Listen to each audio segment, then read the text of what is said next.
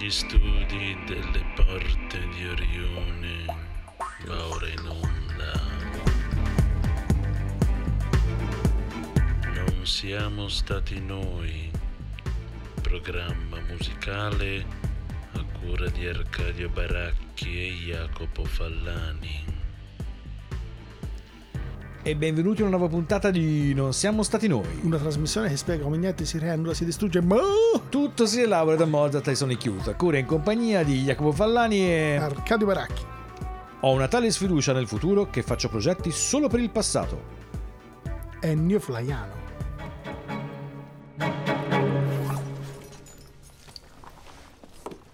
Mi dispiace, ma non può tenere con sé alcun oggetto personale. Comunque le forniremo noi tutto il necessario. Vestiario, accessori, scarpe e quant'altro. Questo lo può tenere. La ringrazio. Numero di scarpe? 44 e mezzo. 44 o 45? Niente mezze misure. 45. Se vuole tagliarsi i capelli, chiami la reception il giorno prima. Fumare non è permesso. Così sarà in grado di correre meglio durante la caccia e senza stancarsi, ma soprattutto non le puzzerà l'alito quando bacia. Buona permanenza. La sua stanza era la numero 101 e aveva un rassicurante fucile narcotizzante appeso sopra il letto. Sul tavolo c'erano 20 dardi narcotizzanti, un orologio di plastica nero, un paio di occhiali da sole e una colonia da uomo. Dentro all'armadio c'erano 4 paia di pantaloni grigi tutti identici, 4 camicie identiche bianche e 4 azzurre, una cintura, dei calzini, mutande, un blazer, una cravatta a righe e un accappatoio bianco.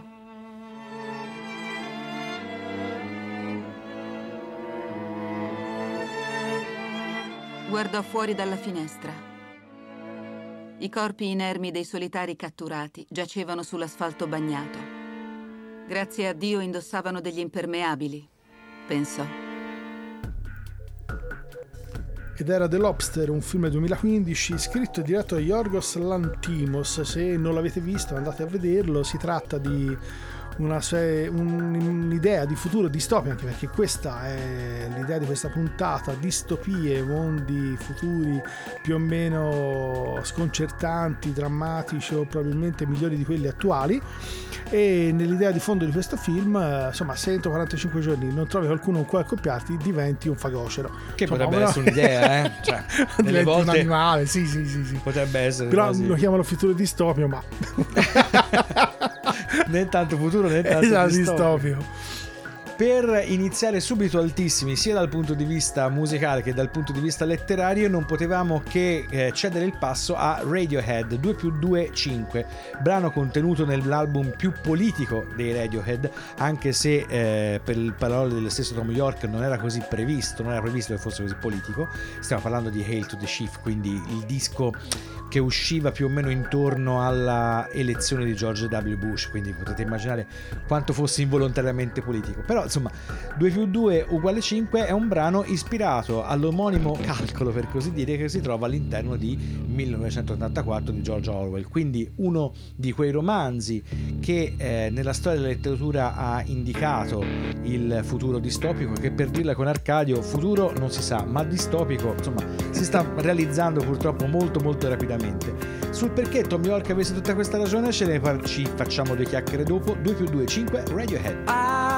You're such a dreamer to put the world to rise. I'll stay home forever, but two always makes a five.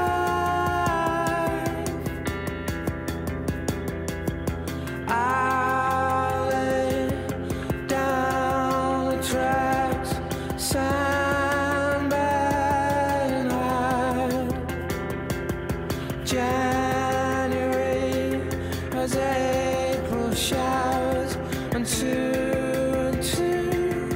always makes a five.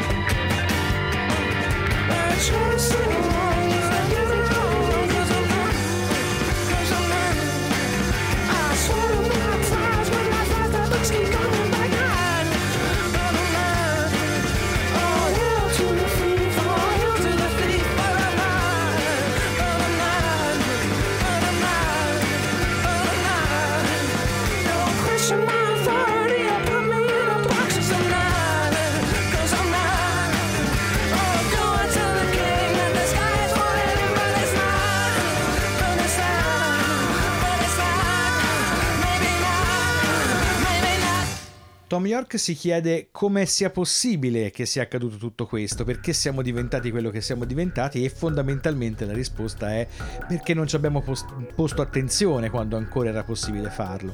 È un po' anche questo appunto il retropensiero che pervade 1984, che fa proprio da ispirazione a questo 2+2=5 di Radiohead. Se avessimo colto tutta una serie di segnali che ci indicavano quanto pessimo potesse essere il futuro, probabilmente questo futuro non si sarebbe realizzato. In 1984, come in tante altre tradizioni, le dittature, le distopie appunto non accadono da un giorno all'altro, ma accadono perché le cose si sviluppano in un certo modo, nella fattispecie perché i regimi si sviluppano in un certo modo, spesso anche con il plauso della gente che poi finisce sotto il regime. Mi sbaglio? L'abbiamo presa un po' di traverso, anzi io l'ho presa un po' di traverso, perché facendo riferimento alla seconda guerra mondiale, alle leggi razziali, e poi a quella che fu definita insomma l'arte degenerata intorno al 38 nella Germania nazista, siamo un po', almeno io sono un po' scivolato verso la fine della seconda guerra mondiale con il lancio delle due bombe atomiche che hanno praticamente piegato un popolo fiero e particolare come i giapponesi.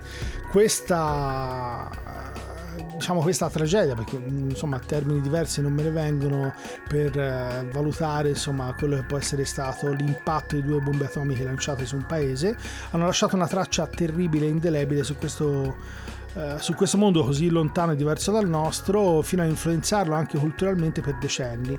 E proprio alla fine degli anni 70-80 alcuni, e in particolare il Toru Takemitsu, grande compositore giapponese, hanno cominciato, anche se ovviamente questa variazione non è che è capitata in un momento solo, per decenni insomma hanno girato intorno a quelle loro grandi tradizioni cercando di riprenderle e per non farsi schiacciare da quella che è stata la cultura, soprattutto quella di massa occidentale. Ne riparleremo un po' approfonditamente, si spera, successivamente al brano, e vi facciamo sentire proprio di Toru Takemitsu November Steps, con la direzione grande Seiji Ozawa, che qui dirige la New Japan Philharmonic Orchestra, e al biwa, che praticamente sono i liuti quelli giapponesi, cioè perdonate le pronunce, Kinshitsuruta, mentre allo shakuhachi, che questo lo pronuncio meglio perché è il flauto giapponese, il flauto di diritti giapponesi, cioè Katsuya Yokoyama, e alla viola Nabuko Imai.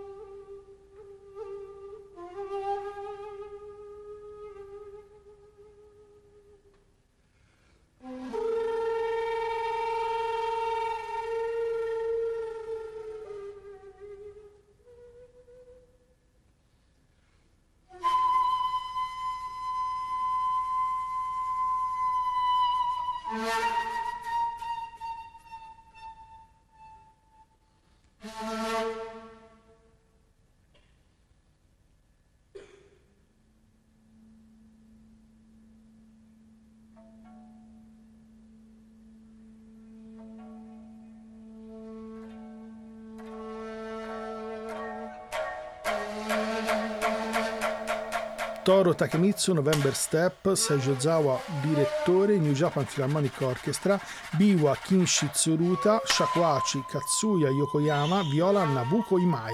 Mi sono venuti quasi tutti, una roba impressionante. Come dicevamo, ci ho studiato tutta la notte, hanno stato tutto. Come dicevamo, Takemitsu è stato il grande autore che, uno dei grandi autori, ma nel caso della contemporanea dei principali, che si è dedicato trasversalmente a moltissima musica, oltre che classica nel termine più tipico del termine, anche a musica per film, canzoni, elaborazioni, e nonostante questo è riuscito a riportare e riutilizzare moltissimo nell'ambito della cultura musicale contemporanea gli strumenti originali, proprio in relazione a quella che era il tentativo di ripresa di una cultura quella giapponese, che ha avuto un colpo ferale con lo sgancio delle due bombe atomiche, che hanno atterrito da un punto di vista proprio di orgoglio nazionale il Giappone, fino in qualche modo a farlo, fra virgolette, un po' schiavo della cultura occidentale. E da lì, insomma, c'è stata una deriva estremamente forte verso quella che è una cultura più massiva, più tipicamente occidentale, che era estremamente lontana dalla cultura arcaica medievale giapponese, e che ne aveva fatto, insomma, una roccaforte della cultura orientale. E se noi portiamo agli estremi questo concetto di, appunto, cultura massiva, perché non arrivare alle grandi distopie di quella che è il filone letterario cyberpunk? Venivamo da Orwell e andiamo avanti in quella che non necessariamente è la sua continuazione ideale, ma sicuramente uno dei filoni che da Orwell in qualche modo ha tratto ispirazione, proprio nel cercare di immaginare futuri diversi. Qui chiaramente Orwell si intreccia con Philip K. Dick e dà vita a filoni completamente nuovi della letteratura. Oggi in particolare andiamo a beccarci Sonic Youth, che sono tra l'altro tra i nostri preferiti, perché sono addirittura nel motto della trasmissione, che, ispirandosi a un brano della trilogia dell'Agglomerato, quella che in Italia si conosce come Trilogia dell'Agglomerato, da William Gibson, andiamo a ascoltarci appunto The Sprawl, che è il nome vero e proprio, l'estensione sarebbe la traduzione letteraria, di questa società che Gibson immaginava come completamente dedita al consumismo. Quindi un mondo che si sviluppa in qualche modo nutrendosi quasi di se stesso, dei propri consumi e della propria viziosità in qualche modo. Sonic Youth, The Sprawl. No,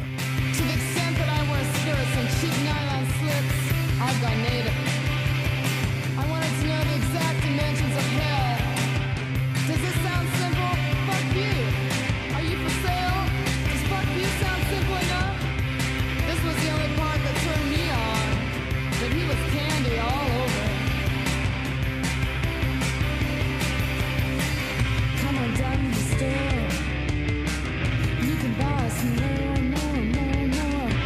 down to the store.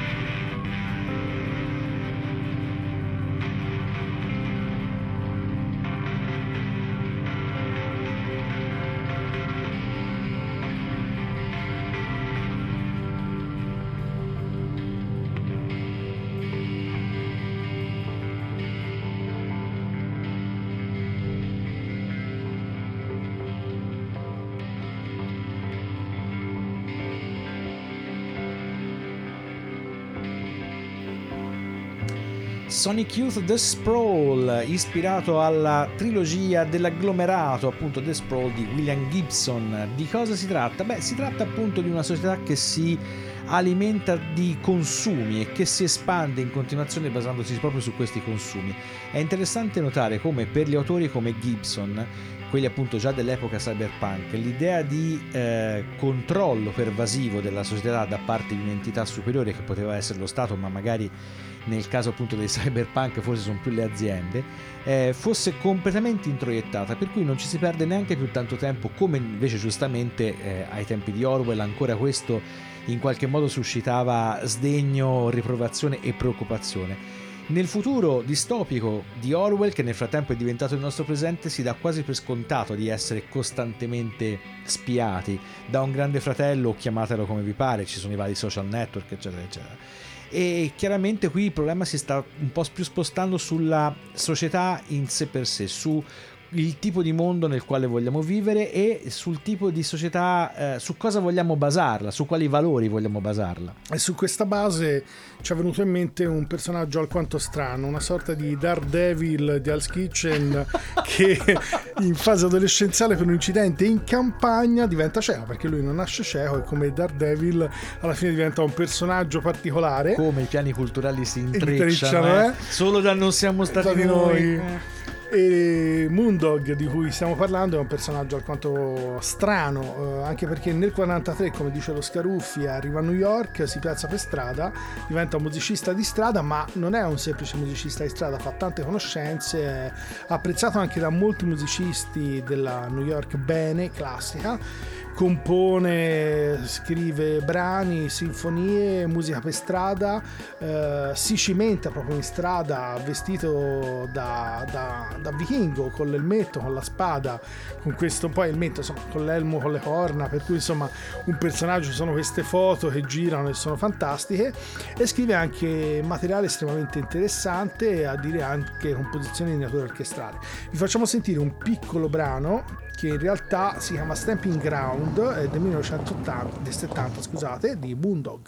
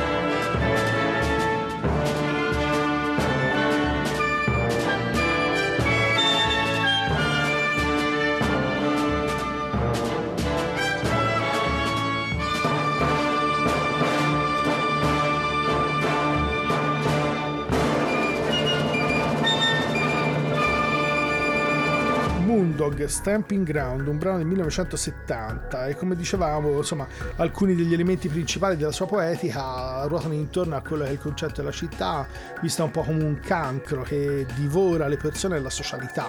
E l'idea di fondo, insomma, era proprio questo, una sorta di idea di un futuro che in realtà poi Moondog stava già vivendo in una New York contemporanea del 43, però una città, forse la città più moderna che c'è tuttora al mondo, e che già all'epoca lui viveva come un elemento tentacolare che in qualche modo ammorbava, e ha deciso per questo, insomma, anche di fare una vita così particolare per strada, finché non prende e riesce a coronare il suo sogno trasferendosi in Germania.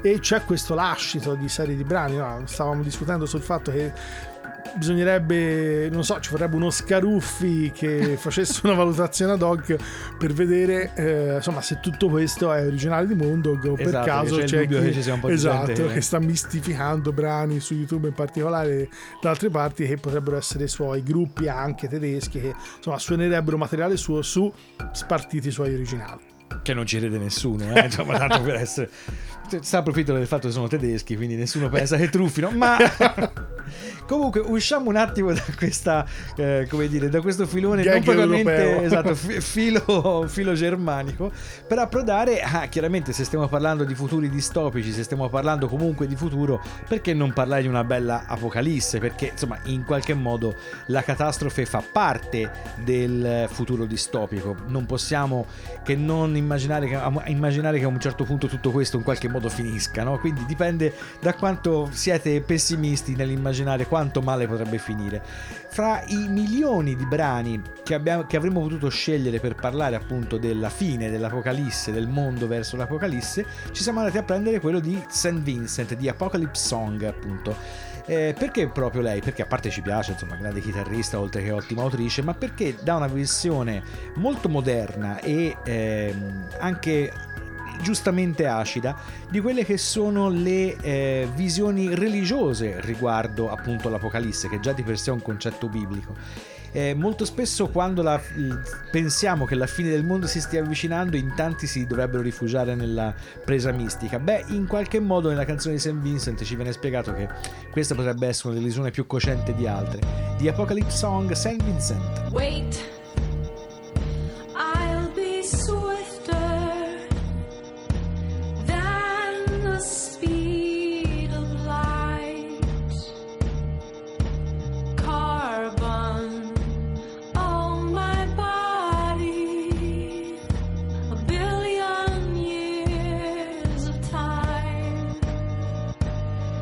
You'll wake with the stitches.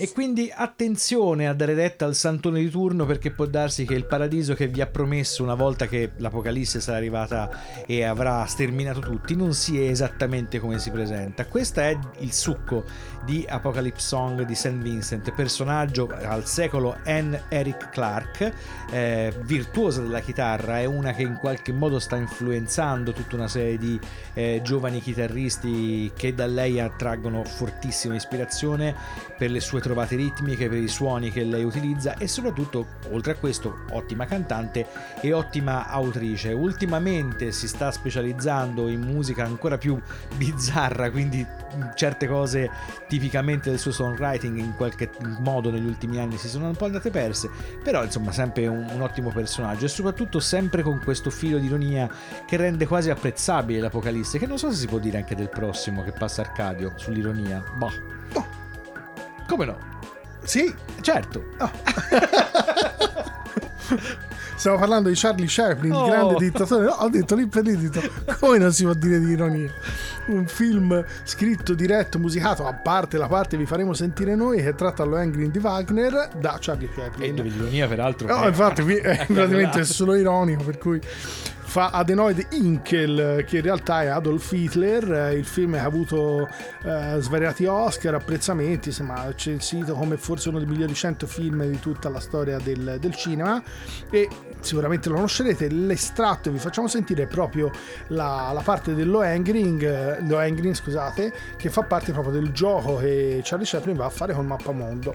Ve la facciamo direttamente ascoltare dalla versione che è incisa all'interno del film.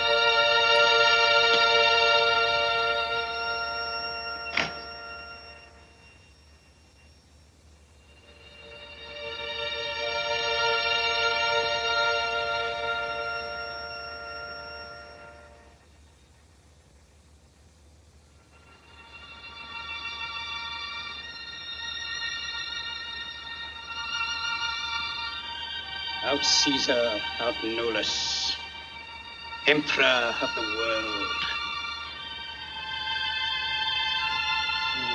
My word.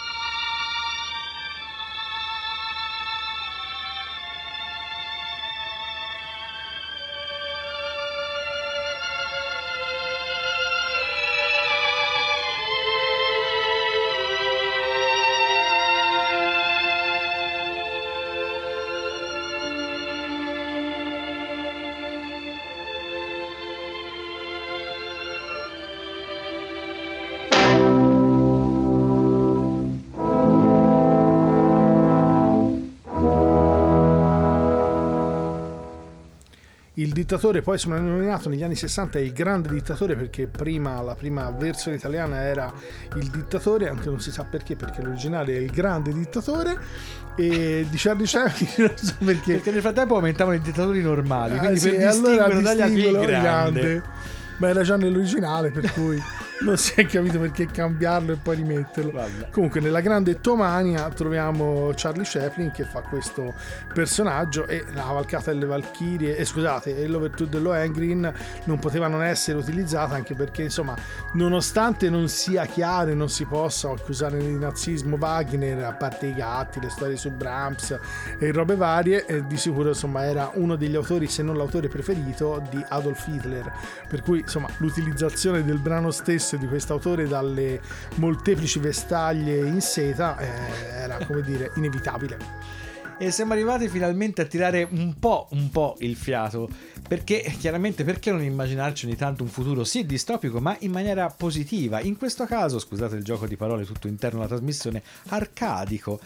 Il brano che andiamo a ascoltarci è Nothing But Flowers, dall'ultimissimo album in studio dei Talking Heads. Che cosa si immagina? Si immagina che la realtà, che la società e il mondo moderno non siano nient'altro che fiori, natura a perdita d'occhio, animali, prati, eccetera eccetera, però il finale poi in realtà è molto meno arcadico di quanto non si possa ritenere. Nothing But Flowers, Talking Heads.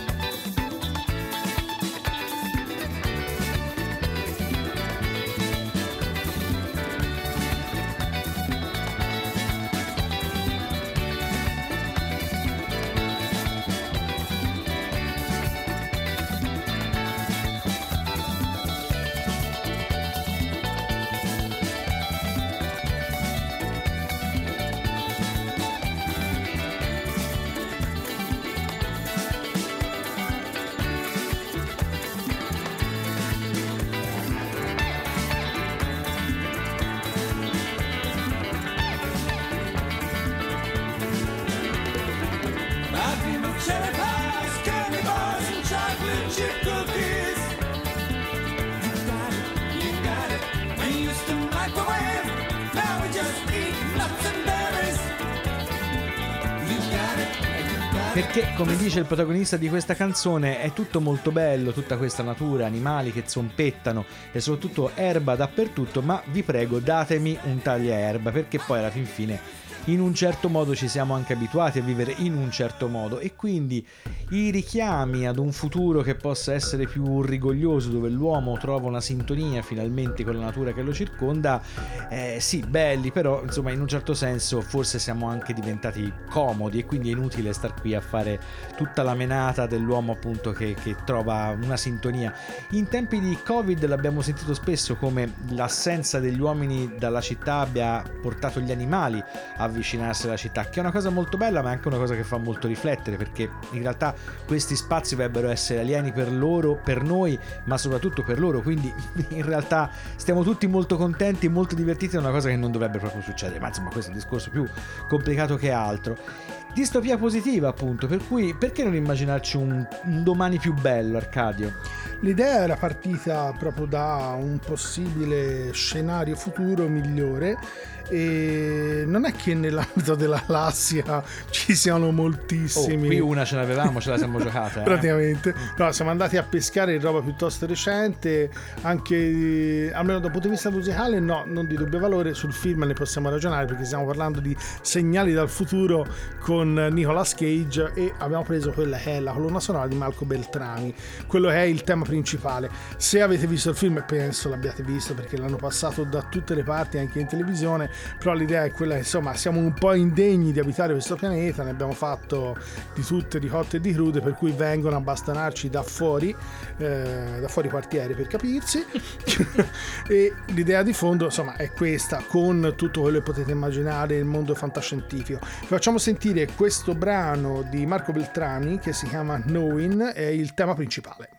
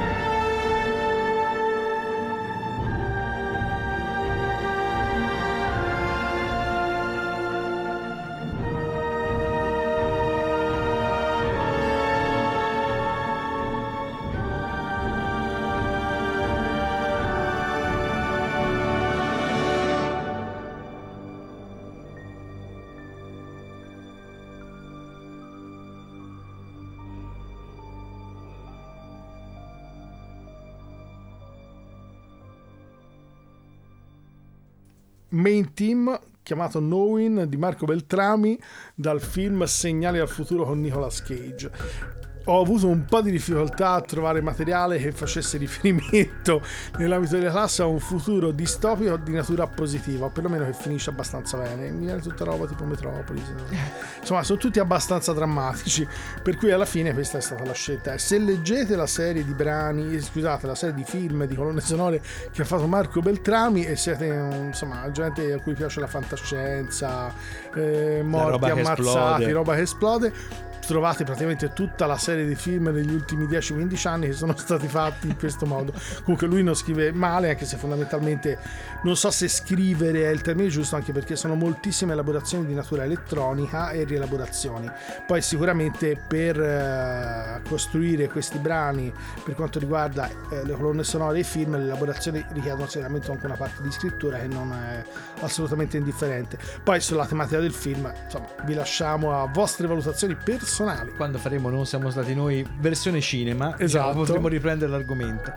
La puntata volge al termine, ovviamente, e perché non introdurvi prima degli ultimissimi istanti a una distopia del passato in un qualche modo? Perché non immaginare, come tanti autori letterari hanno già fatto, un passato riscritto da una svolta della storia che non è andata esattamente come quella che abbiamo vissuto? Il contributo ce lo legge come sempre Arcadio. Lindbergh fu il primo celebre americano vivente che imparai ad odiare, proprio come il presidente Roosevelt fu il primo celebre americano vivente che mi insegnarono ad amare. E così la sua nomination da parte dei repubblicani come avversario di Roosevelt nel 1940 rappresentò l'attacco più violento che fosse mai stato sferrato contro quella ricca dotazione di sicurezza personale che io avevo dato per scontata come figlio americano di genitori americani in una scuola americana di una città americana in un'America in pace con il mondo. Complotto contro l'America di Philip Roth. Ce ne potevamo scegliere altri 2000, perché negli ultimi anni quanta produzione letteraria c'è stata con appunto il passato distopico, però questo, diciamo, è particolarmente interessante perché Arcadio si immagina in questo libro che cosa, velocemente? Che Lindbergh venga nominato presidente, ci sia una deriva fascista destrorsa in America proprio nel 1940, proprio contro Roosevelt in opposizione, per cui con tutta una serie di scenari possibili che alla fine però come dire, vengono bloccati da un futuro che è quello rooseveltiano. Poi ovviamente alla fine del libro c'è addirittura tutta la spiegazione di quelli che sono gli eventi veri e propri originali, per capire che è tutta una costruzione ma che ha un fondo di verità, esatto, e può servire a capire parte di quella che è l'andazzo anche attuale del mondo americano e di una fascia assolutamente importante della società americana. Perché se una cosa si può dire delle distopie del futuro e delle distopie del passato è che ti insegnano in qualche modo a leggere il presente, e questo è, se vogliamo, il vero filo conduttore di questa puntata, che volge al termine con che cosa? Con il grande Frank Zappa, un estratto da Joe's Garage, storia essa stessa molto distopica di un futuro forse presente ma insomma roba psichedelica completamente californiana. Per questa puntata di Non siamo stati noi è tutto, vi salutano Jacopo Fallani e Arcadio Baracchi, e ricordate che se quello che avete ascoltato questa volta vi fosse sembrato particolarmente strano, non siamo stati noi. It wasn't very large, there was just enough room to cram the drums in the corner over by the Dodge. It was a 54 with a mashed up door and a cheesy little amp, with a sign on the front said Fender Champ and a second hand guitar. It was a Stratocaster with a whammy bar.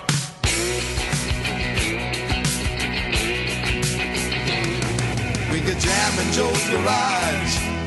His mama was screaming, his dad was mad. We was playing the same old song in the afternoon, and sometimes we would play it all night long. It was all we knew and easy too, so we wouldn't get it wrong. All we did was bend the string like, hey, down in Joe's Garage.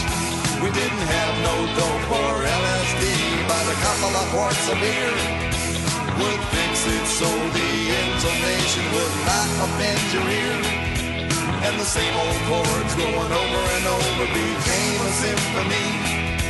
We could play it again and again and again, cause it sounded good to me. One more time.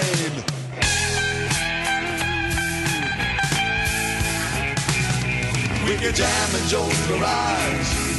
His mama was screaming, turn it down. We was playing the same old song in the afternoon, and sometimes we were playing all night long. It was all we knew and easy too, so we wouldn't get it wrong. Even if you played it on the saxophone.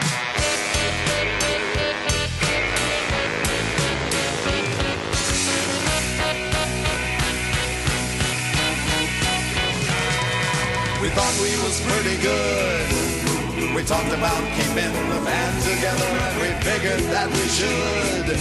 Cause about this time we was getting the eye from the girls in the neighborhood. They'd all come over and dance around like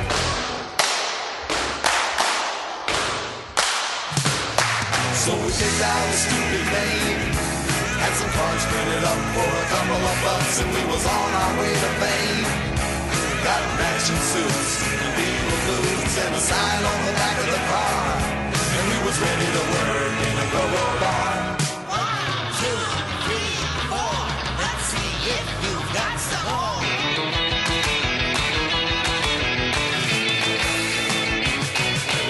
People seem to like our song. They got up and danced and made a lot of noise and it wasn't for very long. A guy from a company we can't name said we ought to take his pen and sign on the line for a real good time, but he didn't tell us when. These good times would be something that was really happening. So the band broke up and it looks like we will never play again. Guess you only get one chance in life to play a song that goes like